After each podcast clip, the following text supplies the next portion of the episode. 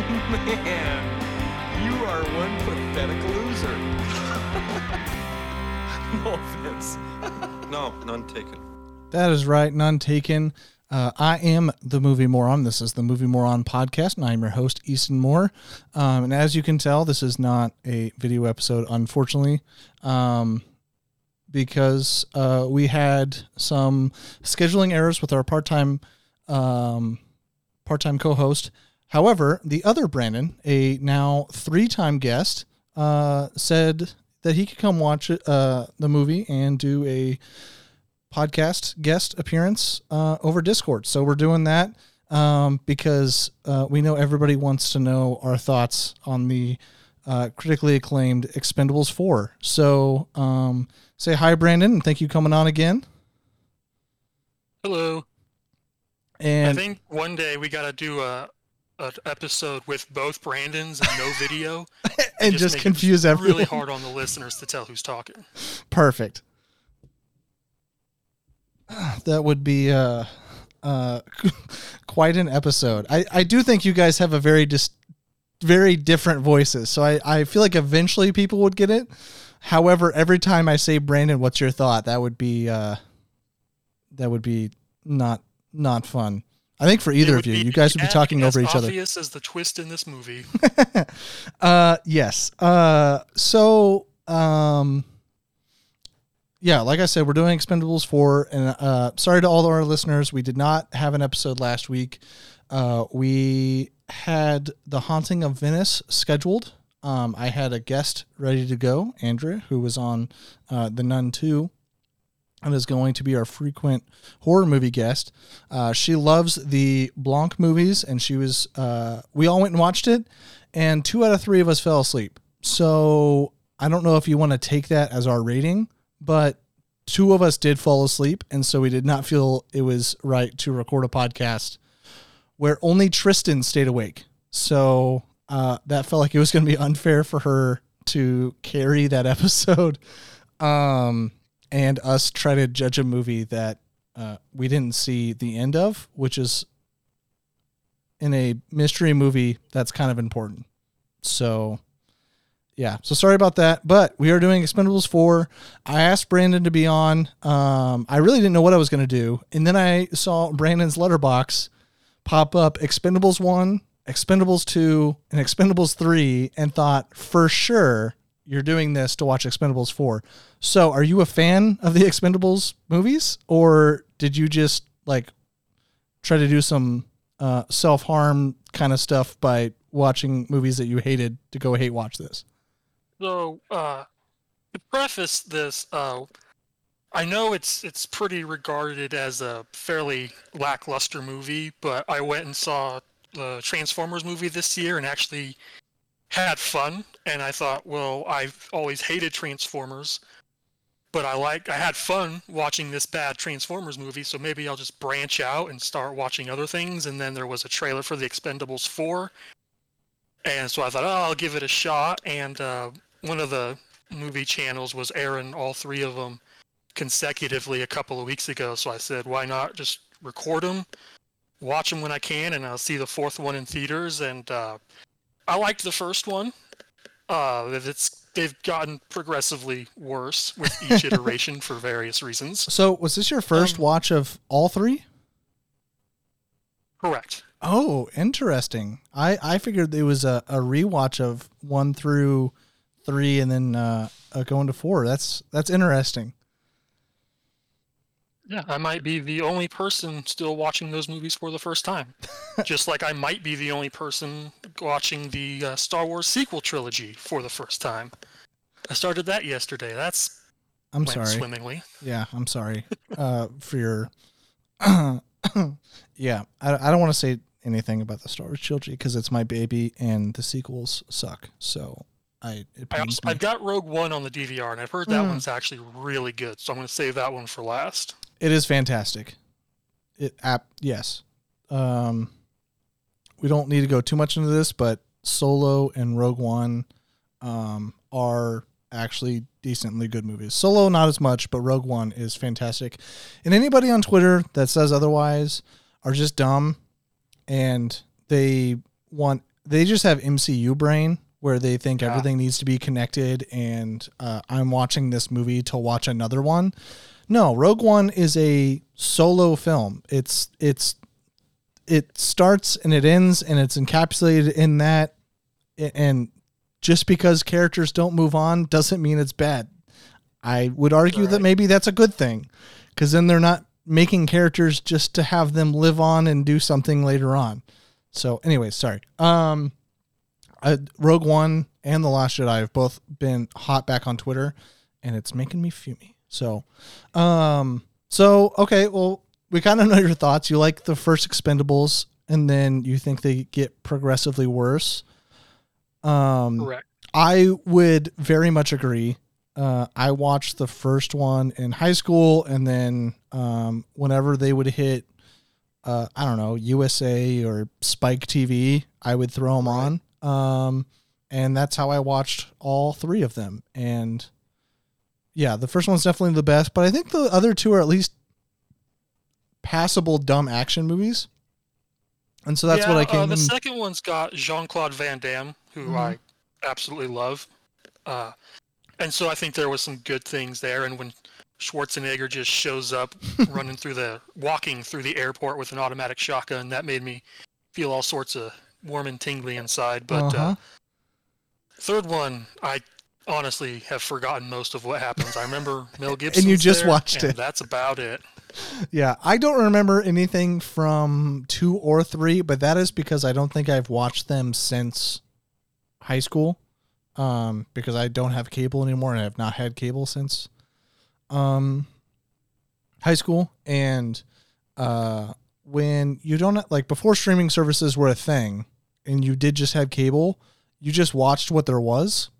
And Expendables was like, if that was on, okay, fine, I'll watch Expendables 2. I'll watch Expendables 3 because it's on and I know the characters and blah, blah, blah. And that's what I would do on a Friday night because I was house arrested by my parents for being a teenager. So, I'll bet they do fairly well on cable channels. They do. Dads on the Saturday afternoon. Yep, they've probably go out to the theater to see it. No, but they'll watch it when it's on TV because it's kind of that old 80s, early 90s style action movie. And it's all the action heroes they grew up watching. Yeah, they get back from a round of golf at 9 a.m. till 1, and then they have been day drinking all day. Then they get home and they drink some more, and then they cook dinner. And then, hey, what do you know? Expendables 2 is on. Let's watch that, honey. And yeah, that's what these movies are made for. And it just baffles my mind, or blows my mind, and baffles me that that was the whole premise behind the Expendables at first. Was to get all of your dad's favorite action stars together, and they've just slowly gotten away from that with each new movie, and I think that's really where my biggest disappointment comes from with these, the third and fourth one especially. Okay, I feel like 3 had a decent amount of cameos for the action stars of the 80s, 90s, and early 2000s, but maybe that's just my misremembering of that one specifically. But I do think it's probably time that we actually start talking about the movie that we watched. So we watched Expendables 4. I watched it Monday afternoon. You watched it, I believe, this afternoon. We're recording on Tuesday. Yep. So let's get your general thoughts of this blockbuster hit, Expendables 4. Well, first off, I think you want to talk about movies that look like a video game. This is the one. Oh my God. I can't even begin to describe how bad these visual effects were. PS2 vibes. The entire movie. PS2 vibes. Yeah, and I will agree with you on this one.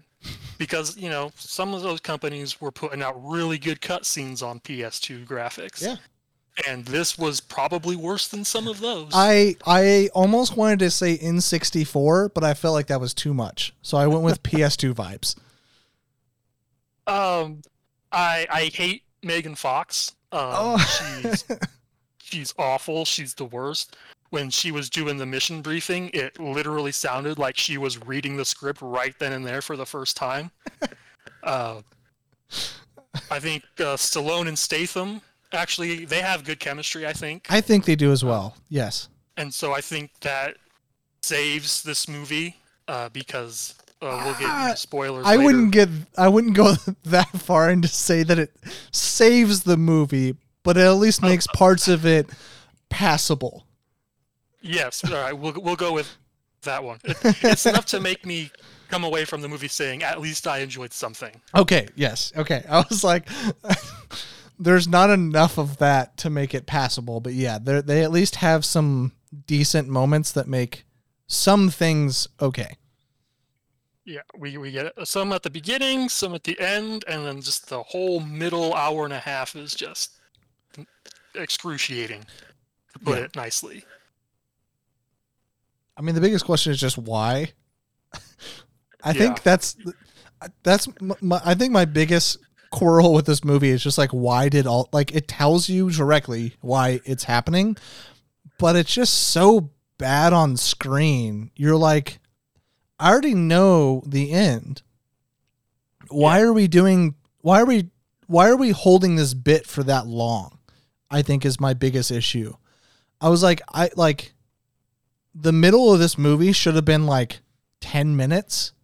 And then there should have been a whole, like, the third act should have been the epilogue, and they should have had something else afterwards, because you knew what was going to happen. Like, it was just the most obvious, and you already like alluded to it, just the most obvious quote unquote turn or surprise. Yeah, it's not even fair to call it a twist at this point. Yeah. And honestly, I think, you know, again, spoilers, there were a couple of moments that were like that. And we can talk about that later. Yeah. I think just the biggest problem is the writing in these movies is so shallow that this is like the fourth person that the Expendables are reporting to in this movie. So it makes it really hard to figure out what exactly the structure of their organization is. And this movie just really exemplifies how awful the writing is as far as that goes. Yeah, no, you're right. And like you go into these movies knowing the writing isn't going to be the focus. But I also feel like as the movies progress, they try to lean into the actual story, even though like the whole entire purpose of this film is just needless action.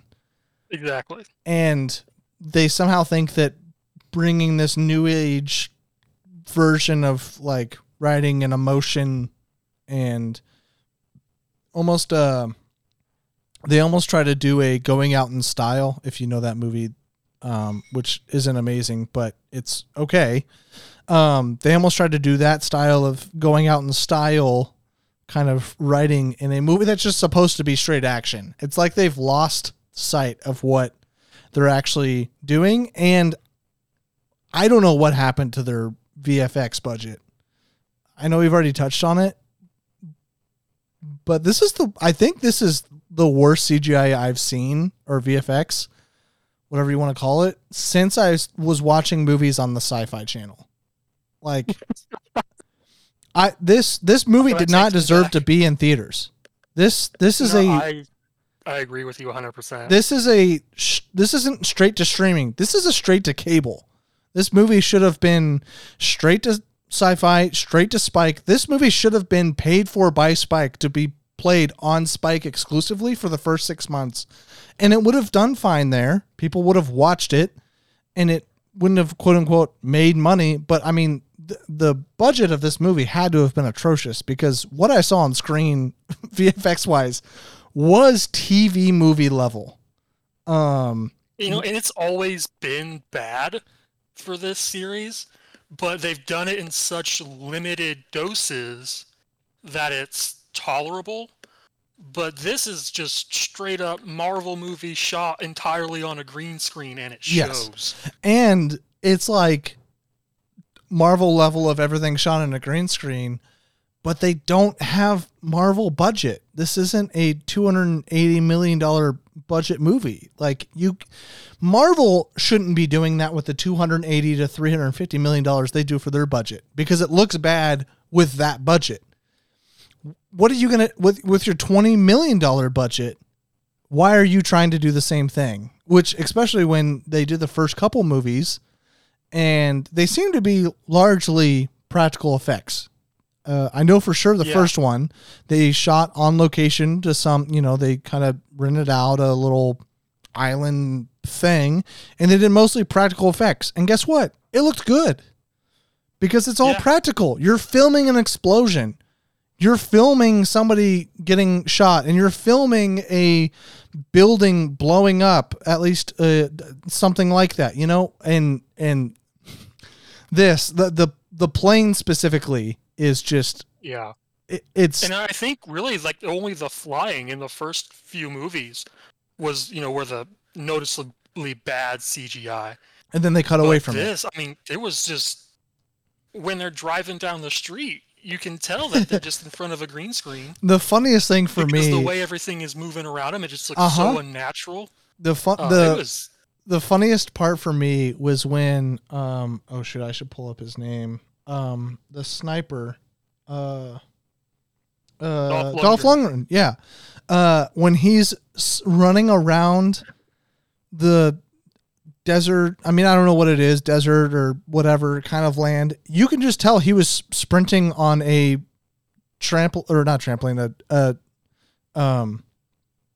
a green screen on a treadmill. And it looked so, it looked so bad. And I'm like, it's so easy to just go find grass somewhere and shoot him running. Like, all you're doing is showing a guy running for maybe 2 seconds, and you decide to put it behind a green screen, and it looks atrocious. Yeah. There's that joke that they put Hollywood out in California because of all the natural scenery, and then they started making movies inside. And I have not heard that. Example of that. I haven't heard that, but that's fucking hilarious. And yeah, I'm pretty sure there's sand dunes in California, you know, like, I don't know, maybe on the beach. Yeah. They definitely could have very easily and very cheaply just went out somewhere that had some sort, like, all you need is 100-yard stretch of land to film his running scenes. And oh my God, that was the worst part. The plane was bad. The plane was very, very bad. But the fact that they just, the running scene, like, that was where I was like, okay, I'm kind of checked out and done, because first of all, it wasn't needed, and then you add it and it looks that bad. Yeah. I knew the writing was on the wall, especially watching all three of the first ones in rapid succession. Yeah, so you did do it all back to back. I haven't watched them since 2000, probably 15, 14. I knew this was not going to be a good movie. I thought that I could come away at least enjoying it, like I did Transformers: Rise of the Beast, but I did not. I'm almost a little mad because there was one guy in the theater who this movie was made specifically for, and he was cackling throughout the entire thing. And so just being in the presence of that was not worth the $6 I spent on the ticket. Speaking of that, was it just that one person in your theater? There were, I would say maybe, I looked up this morning and there was nobody who had bought tickets. But I think by the time the movie started, there was maybe half a dozen people in there. Okay. And they set us all in the same two rows. They didn't even let us pick our seats. Oh, they didn't. Oh, that's weird.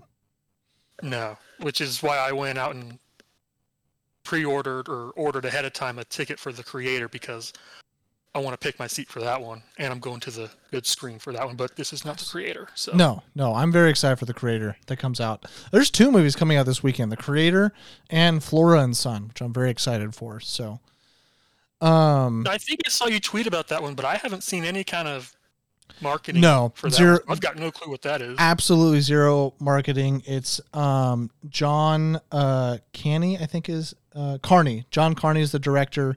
He directed Sing Street, Begin Again, and Once. So he's kind of like a musical. It's not musical, but their films very directly influenced and around music in itself. Okay. So it's not a musical. Like, they're not just going to break out and dance and do stupid things that doesn't make any sense, because I'm not a big musical fan. Instead, it's just... Me neither. Yeah. So these are much more... Begin Again is New York, and it's just centered around artists in New York. And then Sing Street is Wales, and it's a high school movie where these high schoolers start a band. And then I haven't seen Once because it is old and it kind of looks old. I will eventually watch it because I love Sing Street and Begin Again. I both have above a 4.5 on Letterboxd because they're amazing. Anyway, super excited for that one. And then The Creator is the director of Rogue One, which I am a big fan of, so excited to watch that. Okay, I think we'll kind of wrap up our general thoughts on the Expendables if you haven't already noticed. One more thing. Yeah. Antonio Banderas was in the third one. Yes. His character's son is in this one. The actor that played his son, I thought was actually Antonio Banderas' son, because he looks just like a young version of him. Or am I just tripping? No, you're not tripping. I think he looked close. I was sitting there thinking, oh man, maybe I only like this guy because it's Antonio Banderas' son. And then I get home and get on Google and no, he doesn't even have a son. I didn't know that, but I do recognize him. Like, I recognized him when I saw it from a few movies, specifically Raid 1, Raid 2. I did not know that he was in Force Awakens, but that does make sense. And then I do know that he was Snake Eyes in the G.I. Joe movies, even if they're not good movies. Or maybe he's not Snake Eye himself. No, but he's in the movie. So I remember him in that as well. But... yeah. And I think Tony Jaa's martial arts stuff was really good. For like the 2 seconds we saw it. Oh, yeah. He was the boat guy in Thailand with the kukri knives. Yeah, who also plays... I thought I knew him in some other stuff, but I don't. Oh, he's Ong... no? Is he Ong Pak? Or is he? I believe so. Yes. Okay. Yeah. I believe that's his claim to fame and what Western audiences might know him most from. Yeah. Well, he's also in Monster Hunter. Oh, okay. And we watched and reviewed that film, so I do remember him from that as well. But yeah, he's been in a bunch of Asian films. Trevor misquoted me on that episode. You guys did. Yeah. Yeah. You got beef with Trevor? We had just watched the Resident Evil movies, some of them, with Mila Jovovich. Yeah. And what I said was that I hate Michelle Rodriguez because she always plays the same, I'm such a badass character, and she looks like she weighs 110 pounds soaking wet and couldn't kill a fly. And Trevor got on your little program for Monster Hunter and said I said that about Mila Jovovich. Which I did not. I'm sure nobody remembers this except for maybe you and maybe Trevor. I just haven't been on to set the record straight. And did you feel the same way about Dungeons and Dragons? Yeah, I did. Because Michelle Rodriguez plays the barbarian. Right. And that's why I was a little hesitant about going and seeing it, but... just the way she likes to throw those little guys around it. Kind of liked it. Yeah. I very much like Dungeons and Dragons. And I also like her a decent amount because in this house, we love Fast and Furious. So I am. Yeah. Okay, do you have any last general thoughts before we get into the spoilers that absolutely ruined this movie? No, I think we got all we could talk about without spoilering. Okay. Sounds good. Yeah, I don't have much else to say. Although I did like Megan Fox a little bit more than you did, I guess. But there was a solid 45 minutes of this movie that was hot garbage, and like I said, should have been about 10 minutes, and then we should have got a third act of something else happening. When she shows up in the bar in that white tanked top with her nipples very clearly visible, I thought that's the only reason she's in this movie. And they saved it for the very end. And there's a problem with that because? Because when actors or actresses are just typecast as I'm here because I'm sexy, I don't know, maybe it's a little bit of envy on my part because I'm not sexy. I was like, this is an action movie. That's exactly they're going to typecast she's sexy chicks part, to wear tank tops without bras on. I'm surprised they didn't somehow spill a beer on her and she had a wet white t-shirt. That would have been something. I was low-key expecting it, but okay, so I guess let's get into our recommendations before we get into spoilers. Do you recommend watching this movie? And that can be in whatever way you want. TV, streaming, buy it when it comes out, or go to the theater to watch this movie that I think has made maybe $200,000 in theaters. I saw on a Twitter post on Friday, it hadn't even grossed 10 million yet. Yeah. But to answer your question, this is not anything you should spend any kind of money on to go see ever. If you pay for cable and it is on cable and you've seen 1 through 3, sure, just out of a sense of obligation. If you want to watch a good movie, don't go to the theater and spend money on the ticket and gas and your popcorn and your drink. Don't go and buy a month of Hulu if it comes up on Hulu, because that would just be a bigger waste of your money. Don't spend money to see this movie. No, I 100% agree. There was actually only one other couple, and I say other couple, I was by myself. There was only 2 other people in the theater. It was a couple. They were probably north of 70 years old. I think they just showed up to the theater and this was on, and so they picked it. And because I bought the tickets 50 minutes before the showing and there was nobody else in the theater. So yeah. I did not hear them cackle. I did not hear them say or do anything. I don't know if they liked it or not, but I assume not. And this has made under $10 million worldwide. And I'm surprised it made $10 million. Because every time I looked to go watch this movie, there was nobody else in the theater. I checked 3 times to see when I was going to watch it on Monday, and not a single ticket was sold. If you want to watch a horny-ass Jason Statham movie from 2023, go see The Meg 2 instead. Oh, that one is actually enjoyable. Okay, I heard awful things about The Meg 2. Oh, it's not a good movie. But okay. Again, it's one of those movies where I had fun watching it. Okay. I thought you were about to say the Transporter movies or Crank, which I would agree with those. This didn't come out in 2023. I know. That was my only parameter, just because I thought it was funny that Jason Statham wasn't 2 incredibly bad movies this year. Don't forget, he was also in, I think, Fast 10, Fast X. I'm pretty sure. Oh, did that come out? Yeah, I guess that did. Yeah, that came out this year. Man, he's been busy. He's been busy making bad movies, correct. Okay, yeah, so my recommendation is no. Do not spend money going and watching this movie. It was very bad.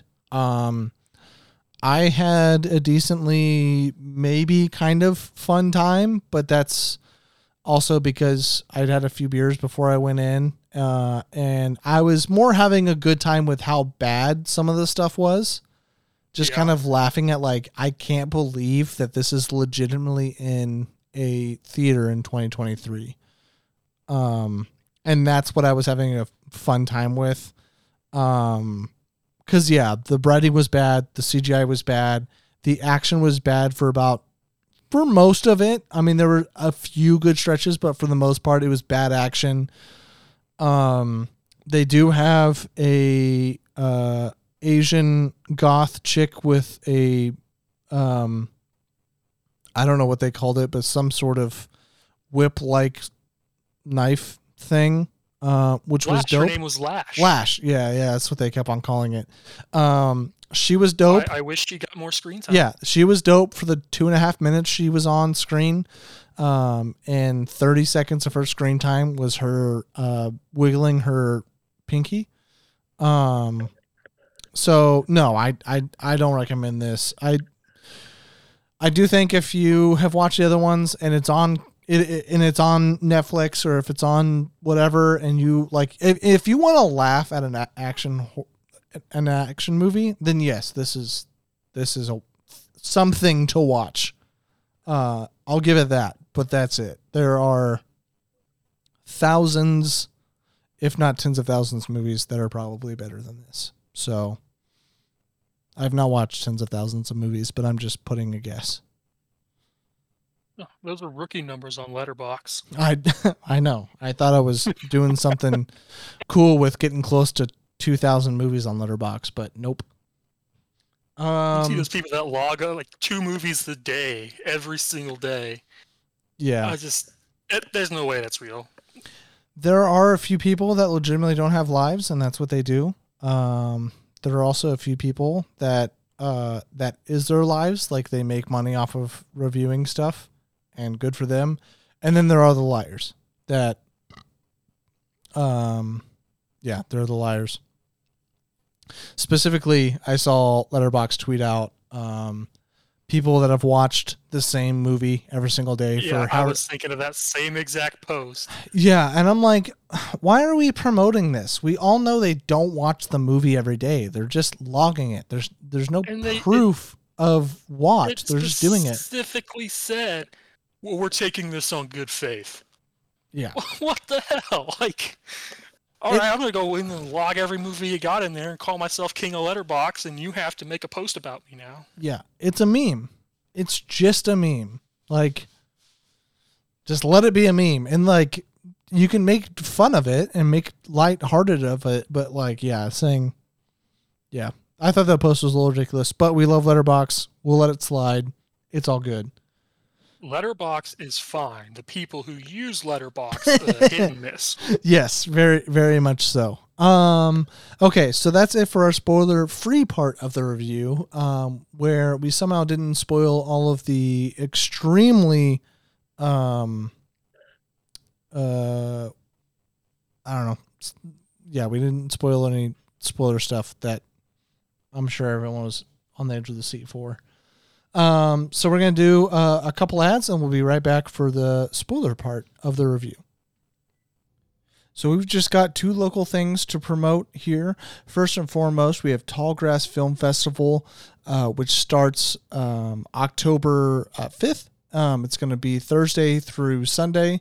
If you're in the Wichita area, please come and join us as we're going to be a part of the Tallgrass Film Festival. You get to see a bunch of movies that you could never see in any other type of scene, a bunch of local filmmakers, and then also a bunch of filmmakers across the United States and sometimes across the world. It's just a bunch of stuff that you can't see anywhere else. If you're in the area, it's a lot of fun. You get to see a lot of really cool stuff. If you can purchase both a full pass, which allows you to watch as much as you want through the 4-day period, or you can buy even single movie tickets. If you kind of look at the schedule and see if there's just a few movies, you can do that as well. But it's a really cool opportunity to watch some things that you will never get to see anywhere else. A lot of passion projects are put into Tallgrass Film Festival. I went last year, had a blast, met a a lot of really cool filmmakers and saw a lot of their films and got to see the passion they put into it and saw a lot of really cool stuff. So go check out tallgrassfilms.org and you can see the full schedule. You can see ticket pricings. You can see what the pass is, all of that. It's a lot of fun. If you're in the Wichita area, it's a great film festival. Make sure to go check that out. Second, locally, we have at the Tallgrass Film Center over the October, there is going to be a few horror movie events by Madame May's Horror Frights. A few of them have already passed, but there are two more coming up in October. First and foremost, there's the Hellraiser, which is on October 10th. It is 18 plus. Both of these events are 18 plus. So if you're under the age of 18, you will not be admitted, but, you can watch Hellraiser at, Tallgrass Film Center, which is in downtown Wichita. And not only will they be showing Hellraiser, you can also see a performance by a, metal band. I can't read it, but, Suicide and Fatality. And then we also got word that there's going to be a tattoo artist there. So if you're interested in that, go to that on October 10th. There's a quote-unquote dress code, or a if you would like to dress appropriately, you can. The dress is called Dark and Kinky to kind of be appropriate with Hellraiser. And then October 27th, they're going to be showing The Crow, also an 18-plus event, and the dress code is Gothic Revenge. I don't have any information on any special guests, but if you're interested in either of those two movies, go check that out. It's at Tallgrass Film Center on the October 10th and October 27th.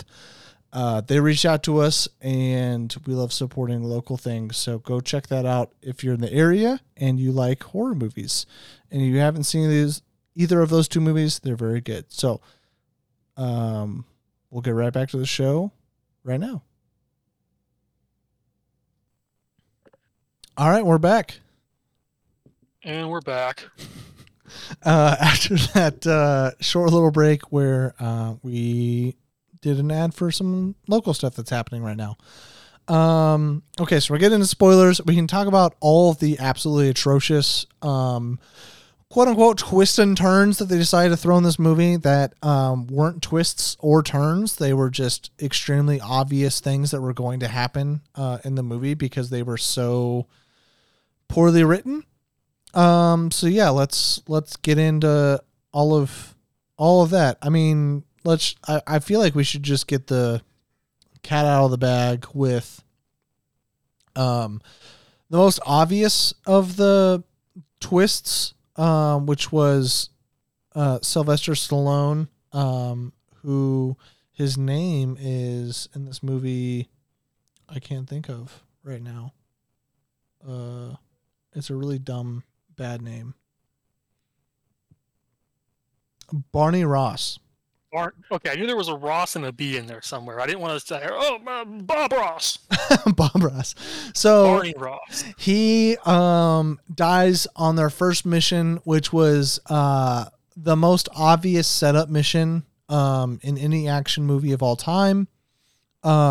It was also the most obvious, blatant fake death I've seen in a long time. Also, this is where you get the TV sci-fi level of CGI. I mean, we're on like the level of Sharknado CGI stuff. Was all in this scene. Such a pop culture phenomenon. I don't know how, but man, Sharknado was huge for a minute. It was, and it was huge because the people that made it knew what they were making, and it was supposed to be bad, and it was supposed to be funny because it was bad. This, however, was supposed to be a legitimate action movie and had one of the worst animated scenes in theatrical history. So, I mean, this is like, what's a 007 movie? Not another... Not Another Day or Die Another Day? Yeah, that might be it. Are you talking about... I mean, I don't know my Bond movies that well, but I know. I know some of the titles. I just don't know the specifics of many of them. It's Die Another Day. I can't believe I just pulled that out my ass. So, yeah, I mean, this is Die Another Day level of just bad CGI, and that movie was at least made in 2002, so it had semi-excuse of being like, hey, this is new age, like, VFX, and, like, we think we can pull this off. Let's try this new thing, and it'll be really cool.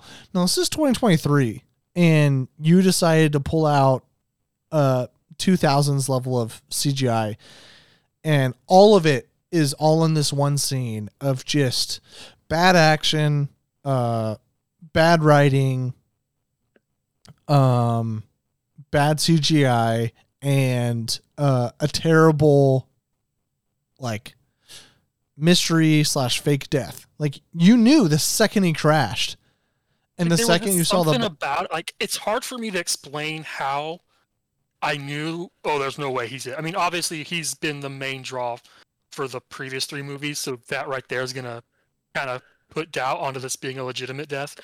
But there was just something about it that just made me feel like this is fake. This is, he's gonna come back in the very end and save Jason Statham. And what do you know? That's exactly what happened. I think the thing that just makes it so obvious is that, like, how dumb the death is, because if you're going to have the main character of these movies die, and let's add here, this movie is 9 years after the last one. So Expendables 3 came out in 2014. So it's been a 9-year gap. So if you came back to this franchise, first of all, you wouldn't come back to the franchise just to kill your character at the very beginning of the movie. Just doesn't make sense. If you did, you would have made it an extremely meaningful death. It meant nothing. Right. And they even say it in the movie that his death meant nothing. So it's just, everything was just so poorly written to just obviously show the audience that it's not real. And he's going to come back at some point. You don't know when that is, but you know it's going to happen. And then once you start realizing what the story is, you know exactly why he killed himself. Like, or not killed himself, faked his own death. Like, it was the most obvious fake death, like, ever. Like, there was no emotion around it. There was no, like, super dramatic slow-mo shots. It was just very much, oh, hey, Sly Stallone is dead now. Yeah. And that was it. That was not well executed. Yeah, if he would have actually have died, it would have been a more of a moment like we got with Jason Statham at the end, which he doesn't die because Stallone saves him. But it would have been something like that, where, like, he chooses to stay behind to die by this incredible bomb to save World War III from happening. Not he gets shot out of the sky by a 50 cal rifle that apparently explodes on impact. Let's not. Well, anti-material rifles will do that. Oh, was it something? That's not a standard sniper rifle he was using. That's a rifle specifically made to take out not anything like super heavily armored, but like a Humvee or a small aircraft. I bought that. Okay, well, it wasn't a small aircraft, but. I just thought it was a 50 cal, and I was like, okay, come on, bro. Yeah, there was a lot of stuff there that was just really poor. That, and you know, usually when your protagonists die, they get bested in some weird way, like they're martyring themselves or they're, you know, doing a sacrifice, whatever. Sly just got shot out of the sky. And that's, I think, something else that triggered me to think he's coming back. It also just didn't make sense that he was, for some stupid reason, not on the floor. You would have paid a pilot. Like, why is Sylvester Stallone the guy flying around? Like, this is your captain, your dude that, like, he's gonna want to be the guy on the ground, and he's always been. So, like, that was another thing that threw me off guard when everybody came off on the tarmac and he was continuing to fly. Wait, especially because well, just how bad the dismount looked from the plane on the tarmac. That is as bad as what I thought The Gray Man looked every time a car was on screen in that movie. I thought The Gray Man looked up. I thought The Gray Man was passable. Nothing was passable. There was no CGI bit in this movie that was even close to a passable, like, this is okay. And, like, at the very beginning, when they're assaulting the general's little plant or whatever, the guy in, like, the AWACS bird was like, oh, you got three guys guarding the general. We need to get you some backup. Right after we just saw him take down a small army. Yeah. Like, three guys in this building are going to stop him. Yeah, he took down... We just saw him kill at least 10 people. He took over a tank, but yeah. He can't kill two people to get to a general. Right. He literally killed two people. That's 5-10 minutes into the movie. Like, that's all you need to know you're not in for a good time anymore. Yeah. There was a lot of... Also, the interrogations of this movie were also so stupid. It was just holding a a sharp object into somebody's shoulder and then just turning it and being like, yeah, we got the info. Like, not even like a single thought of like trying to be like, okay, I guess they shoot the wife and shoot the son but like at that point it was just unbelievable at that point. And they're in a compound in the middle of the desert. Where's the general? There's like four buildings he could be in. You don't have to look very hard. And he was right in front of it. Not vehicles. What? We see it's a big mansion with the flags hanging off of it. Why did you attack this compost if you didn't think the general was in the main building of this compost? Right. Yeah, I didn't even think about that. Yeah, so many bad things. So many. And then when they pan out at Stallone's quote unquote burning corpse, and they go to the dog tag. They transition to the dog tag on the burnt, crisp hand. Yeah. That was supposed to be like a somber moment, but that was kind of funny. Like, I laughed. Yeah. The guy behind me, he laughed at it. And so that was just like a really weird tonal thing. Like, I was so unclear what they were trying to do. Like, is this an action movie? Is it a comedy? Is it an action comedy? It didn't do anything very well, though. I feel like they were trying to make this just an action movie, and somehow they kind of almost teetered on this is so bad, like it's going to be iconic funny. But it's trying too hard for it to actually be that. For example, I would say like Con Air is one of those movies that's like, it's so bad that it's kind of like it's iconically good. Like, I love Con Air because it's so stupid that it's fun. National Treasure is another one of those movies that's like all of this is like it's so stupid. The premise of this, the way it runs out and everything is so stupid, but it's so stupid that it's fun. We have to stop Sean Bean from stealing the Declaration by stealing the Declaration. Yeah, so like it's so stupid that it's fun. This like what? So they could get the treasure first? Like I don't. That National Treasure is one of those movies that just I don't. Oh, it doesn't land for you. Not get anywhere with me. See where I think it's like it's so stupid that I have fun with it. And I feel like this almost teetered on it, but it's so bad. Like, right, there were times where I thought, well, maybe they're parodying themselves. Yeah, yep. But yeah. I just there wasn't enough for me to think that that's what they were actually trying to do. I don't think like so at all. Like you mentioned before with Sharknado.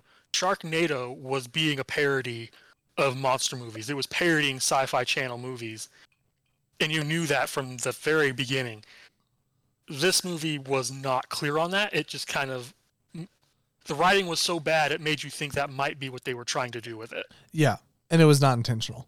And I will say, I don't think National Treasure or Con Air... Like, they didn't write that to be a, like, so bad that it's fun movie. It just so happened to land perfectly that that's what it was. And so, like, I'm just trying to say that, like, it's almost that level, but, like, it's so much worse that it can't even be that. Because it doesn't commit. Yeah. If that's something you're going to do on purpose, you have to really commit to it. Yeah. Yeah. It's, or at least, because, you know, I'm trashing it, but I don't mind National Treasure. Yeah. Okay. It's still a fun movie to watch. Yeah. I always have a lot of fun when I watch National Treasure. So, and I do think it's funny that I mentioned two Nicolas Cage movies. I thought it as soon as you said National Treasure. Yeah. But I know he's a Nick Cage fan, so I'll let him have it. I am a Nick Cage fan, but I think it's because I think his movies are so often so bad that they're like, they almost go the other way, or they're like a fun and cult classic. He's got some of those, not the bees. Yeah, The Wicker Man is one of those that is legitimately so bad that you just have fun with how bad it is. It's so hard to tell if he's got to be a good actor, but sometimes you watch some of the movies he does and think, is he a good actor?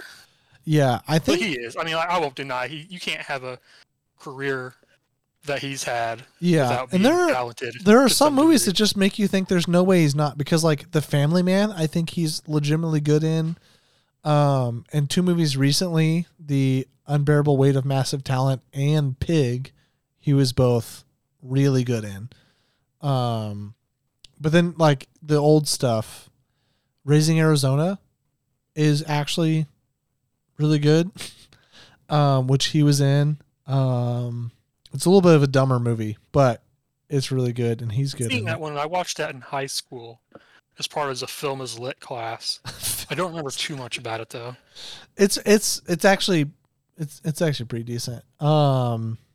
But anyways, yeah, this movie is so close to being it's so bad it's good, but it's not there. It's just bad. Yeah. And then the second twist, which I thought it was more obvious than the Stallone one, but when Jerry Garcia ends up being the bad guy. Yeah. Like, first off, they're shut in that room as prisoners, and they're not any way, shape, or form bound to any part of the infrastructure in that room.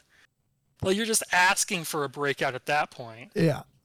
And as soon as he says, there was no reason for him to be there in the first place if he wasn't the bad guy. And then when he says, I'm the leader, and he gets taken away from everybody else, that's when I pretty much knew, okay, he's the mole. And so that twist didn't catch me by surprise either. That was really obvious too, I think. Yeah, I think the fact that Stallone wasn't actually dead was much more of an obvious "quote unquote" twist, but that one, the second he gets taken in, like captured, you're like, oh yeah, obviously there had to have been an inside man, and the inside man would have definitely been him, because he obviously he's the guy. That was. I don't think it was as obvious, but I do think it was pretty damn obvious. I think either way, I think most people are going to know those two things there. Stallone's not dead. Jerry Garcia is the bad guy. Yeah. Maybe different degrees of obviousness for different people, but I think most people will see right through that. I also think it was so funny and stupid that they tried to have... this was actually a good bit. Like, they knew it was stupid and they leaned into it. Just the Jason Statham trying to find a job outside of like just how they like him reading a newspaper in 2023, reading a newspaper on what job to get. And then what he reads off as jobs is so astronomically stupid. And then the job that he picks, like those are the moments where I'm like, they have to know, like the writers have to know, like they're purposely writing stupidity. Like it can't, like this can't be this stupid. Like that was one, that moment where it was like, I feel like this is purposefully bad.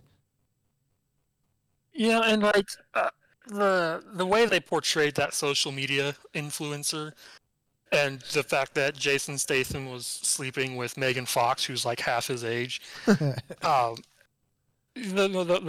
first Expendables, like I said earlier, was all about getting your dad's favorite action stars together and doing an homage to those 80s, 90s action movies where it's just bullets flying everywhere. And this one feels like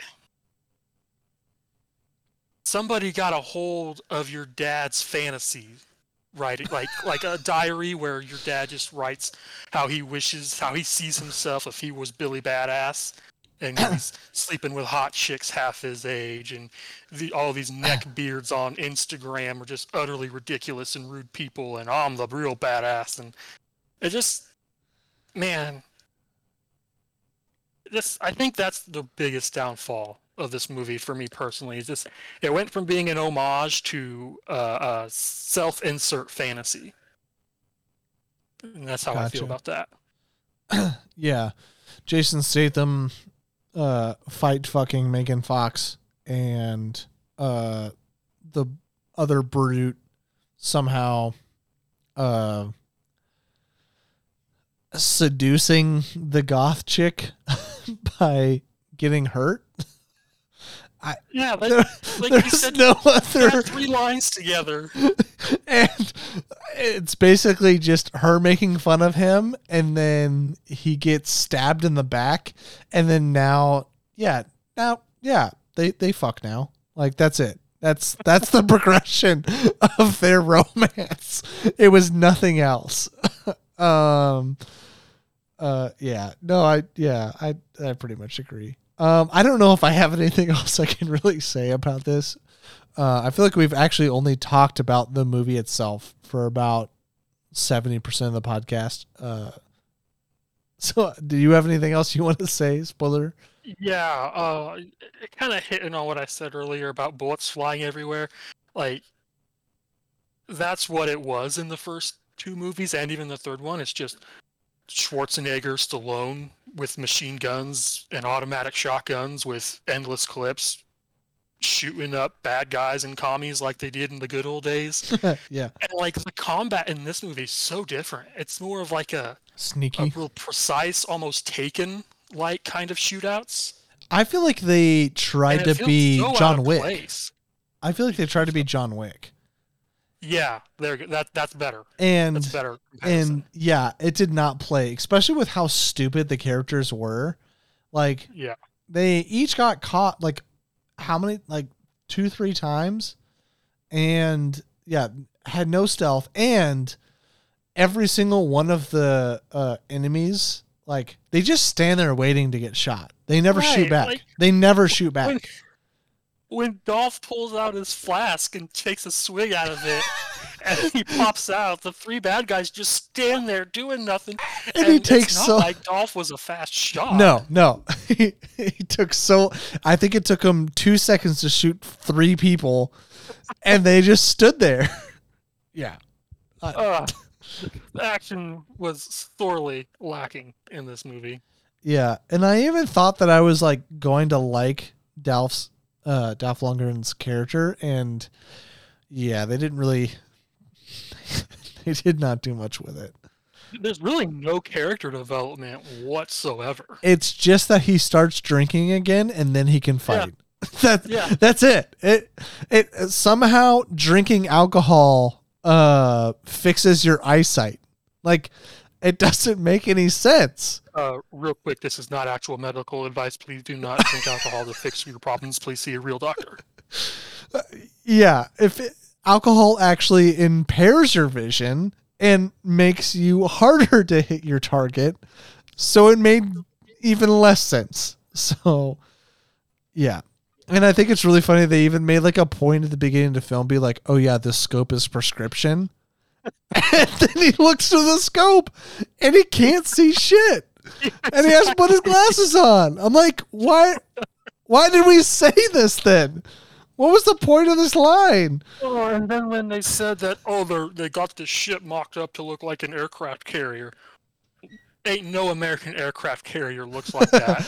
And just, if you saw on their little makeshift runway, there was a freaking fence for no reason in the middle of it that cut it down to a width so like a forklift could fit through. What the hell kind of airplanes are you launching on that runway? Like they didn't think anything through. They just said things that sounded cool. Yeah, no, they 100% just did things to do things, and nothing else. I saw it in a Tom Clancy novel, so I'm gonna put it in my movie. I don't know what it means, but yeah. Okay. Are you ready for our ratings? Hey, wow. Connection's really bad, so I think I heard you ask if I was done. Are you ready for ratings? Yeah, I've complained about everything I want to complain about. Okay, I think I've also exacerbated my complaints. So, what's your half star to 5-star rating of Expendables 4, which isn't even? I want to add, this is even funnier. It's not called Expendables 4. It's Expendables. You sound really robotic right now. Oh, I'm sorry. This movie is called Expendables. Okay, we're back. We're good. Okay. The movie is called Expendables. Okay. And it's not called Expendables 4. It's called Expendables. And there's a 4 in between D and B. The Expend-4-bles. Yes. That's so stupid. Yes. So how do you rate Expendables? I laughed a couple times. I think Stallone and Statham are good together. This is about as low of a 2 as you can get before you hit 1.5 territory. Okay. That's funny because I'm teetering between a 1 and a 1.5, and I think I will give it the benefit of the doubt with a 1.5. With that, I at least had fun with how stupid it is. Like I'm not aggressively offended. The only thing I'm aggressively offended by is the CGI. Like I can't. Going into this movie, if you decide to go watch this and you decide to watch it and you're listening to how bad we're talking about the CGI, you will be surprised with how bad it is. Like My Kids 3D looks better than this movie. Yes. Yeah. It there's nothing to prepare you with how bad it actually is. So aside from that being aggressively awful, I still had fun during moments because I was like, this isn't just like stupid action. This is historically stupid action. And at least I'm having an enjoyable time with how bad this action is with these characters. So I will nicely say 1.5, and it's very close to teetering to a 1. If I ever rewatch this, it'll probably go down to a 1. I'll leave it at that. Yeah. Okay. So that is it for today's episode. We actually talked about this a lot longer than I thought we would. Next week, I figured it would be a decent length episode just with all the things to complain about. Yeah, that's fair. Every single time I think we're going to have a short episode, we end up going, about our normal length. I think it's easier to go into a tangent about something you don't like than it is to spend length on something you do like. Yeah, no, that is true because you have it's the social media effect of, yeah, it's easier. Like you get more engagement and you talk more and you do more about something that you dislike than something that you like. So, well, that's all of our thoughts on Expendables.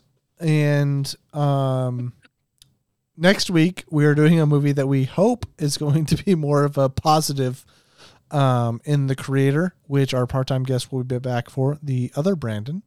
And I will probably also say a few words on Flora and Son, because I'm a big fan of that director and I'm very excited to see that movie. And it's only in theaters, in select theaters this week, but it's coming on Apple TV on Friday, so I'll watch it Friday. So I might have a few words to say about that. So thank you guys so much for listening. Make sure to check out those local things in Wichita if you are in the area, and we'll be back. We will be back next week for The Creator. And yeah, thank you guys for listening and have a good one. Goodbye. Well, thanks, Brandon.